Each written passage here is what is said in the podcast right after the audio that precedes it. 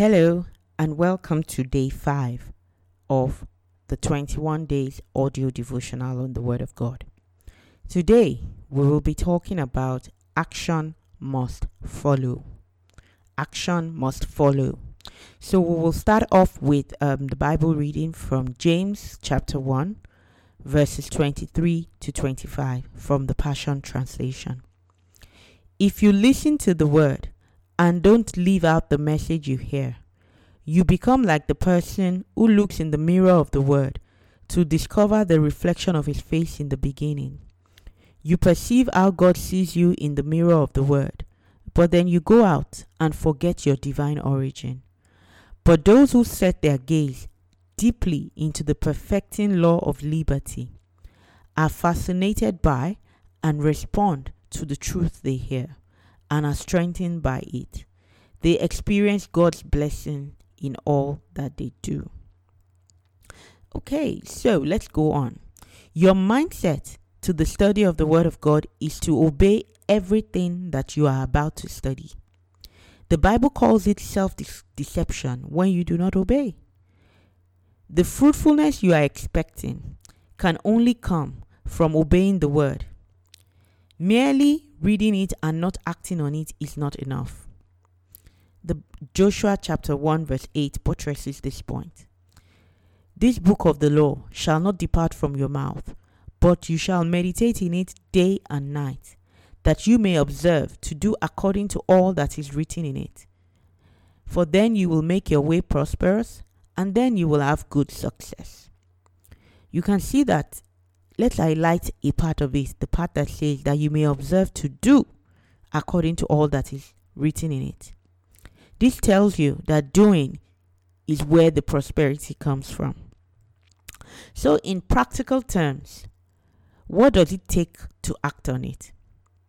I have found in my personal study that actions t- to be taken on the word tend to be threefold.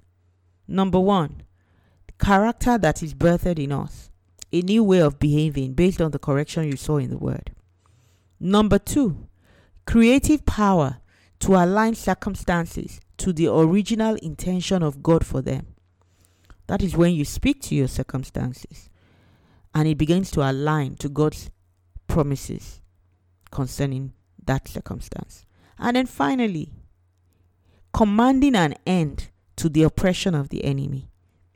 You know, this is when, um, like in Luke 10 19, when you exercise the power you have over the works of the enemy. These are the three action steps that I see that follow the word when you are meditating on them. Hmm. And now there are two tools I have found effective that help you to internalize the word that you can then act on it. Number one, meditation. For meditation, keeping the word in our hearts and then mouths, you see, till the Holy Spirit shines the light of revelation on it in us. Number two, the declarations. What has been revealed to you in meditation, you enforce it and you create a manifestation in your body, in your environment, and so on. Resolve today to approach the Word of God differently, ready to take action on it in your life. I guarantee you, your actions will yield the fruit you have long been waiting for. Let's close with some Bible verses. Psalms 1, verses 1 to 3. James chapter 1, verse 25. Now, let's move on to our declarations. I, Yemisi, you can put your name there. I act on the word of God. I have a heart to obey and I act on the word of God. I speak the word to circumstances and they shift. I internalize the word and I reflect Christ everywhere I go.